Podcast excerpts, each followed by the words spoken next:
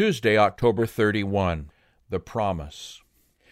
It was five hundred years ago this day that Martin Luther hung his ninety-five Theses on the door of the Wittenberg Church.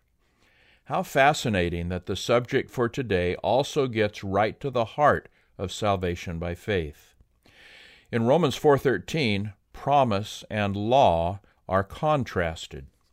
Paul is seeking to establish an Old Testament background for his teaching of righteousness by faith. He finds an example in Abraham, whom all the Jews accepted as their ancestor. Acceptance or justification had come to Abraham quite apart from law. God made a promise to Abraham that he was to be the heir of the world. Abraham believed this promise, that is, he accepted the role that it implied. As a result, God accepted him and worked through him to save the world.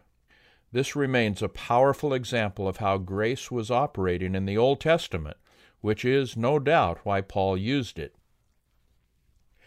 How does Paul here continue showing how salvation by faith was central to the Old Testament? Consider Romans four, fourteen through seventeen. For if those who are of the law are heirs, faith is made void and the promise made of no effect, because the law brings about wrath. For where there is no law, there is no transgression. Therefore it is of faith, that it might be according to grace, so that the promise might be sure to all the seed, not only to those who are of the law, but also to those who are of the faith of Abraham, who is the father of us all. As it is written, I have made you a father of many nations. In the presence of him whom he believed, God, who gives life to the dead and calls those things which do not exist as though they did. And consider also Galatians three, seven through nine. Therefore, know that only those who are of faith are sons of Abraham. And the Scripture, foreseeing that God would justify the Gentiles by faith, preached the gospel to Abraham beforehand, saying, In you all the nations shall be blessed. So then, those who are of faith are blessed with believing Abraham. As we said in the beginning, it is important to remember to whom Paul is writing. These Jewish believers were immersed in Old Testament law, and many had come to believe that their salvation rested on how well they kept the law, even though that was not what the Old Testament taught.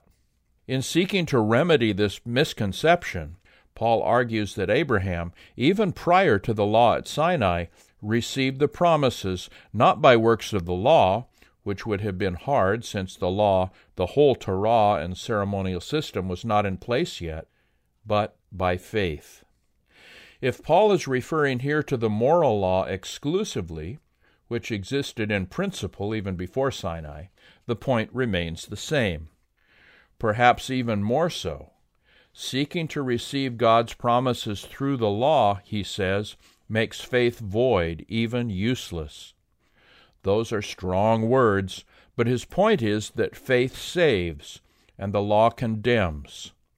He is trying to teach about the futility of seeking salvation through the very thing that leads to condemnation.